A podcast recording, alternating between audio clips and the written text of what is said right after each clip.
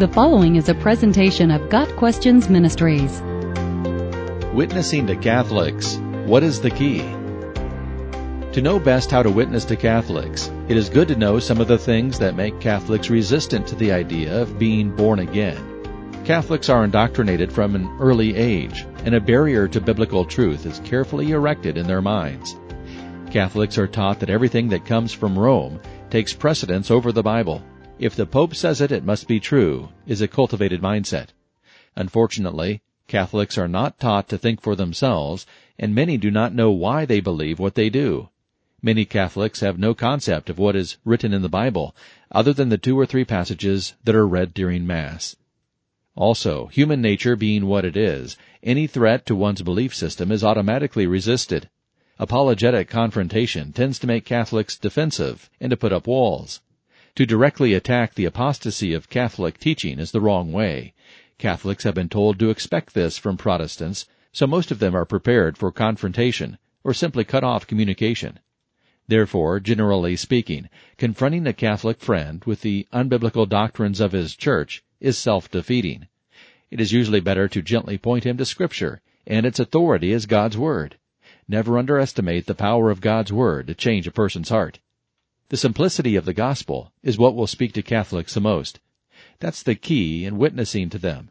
In many ways, the Catholic Church insulates people from God, who can only be approached through priests and saints, and then only with the proper prayers, penance, and piety.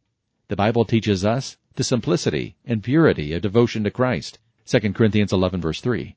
Jesus extends the invitation to all. Let the one who wishes take the free gift of the water of life. Revelation 22 verse 17. Whoever has the Son has life. 1 John 5 verse 12. Such simplicity appeals to those laboring under a merit-based system of religious works. Reaching the heart of a Catholic is a gradual process. The armor he wears must be chinked, piece by piece, as doubts arise in his mind about what he has been taught. The idea is to draw him out and cause him to ask questions about his own faith. Catholics have to be spiritually thirsty in order to search for valid answers. When their questions arise, we want to be in a position to answer them from the Bible. It's easy to simply condemn what someone believes, but that can easily lead to a lost opportunity for further witness. A Catholic must see the truth for himself.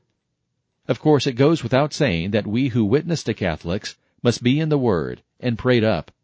We must be compassionate, not antagonistic, and we must let the Holy Spirit guide us. Our prayer should be along these lines.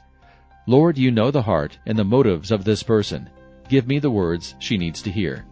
As an encouragement, here's a testimony from a former Catholic. I recall what ministered to me was first hearing the word several times and then the awesome realization that I could know the Lord personally.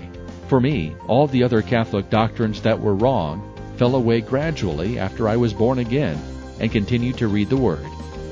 Got Questions Ministry seeks to glorify the Lord Jesus Christ by providing biblical answers to today's questions. Online at GotQuestions.org.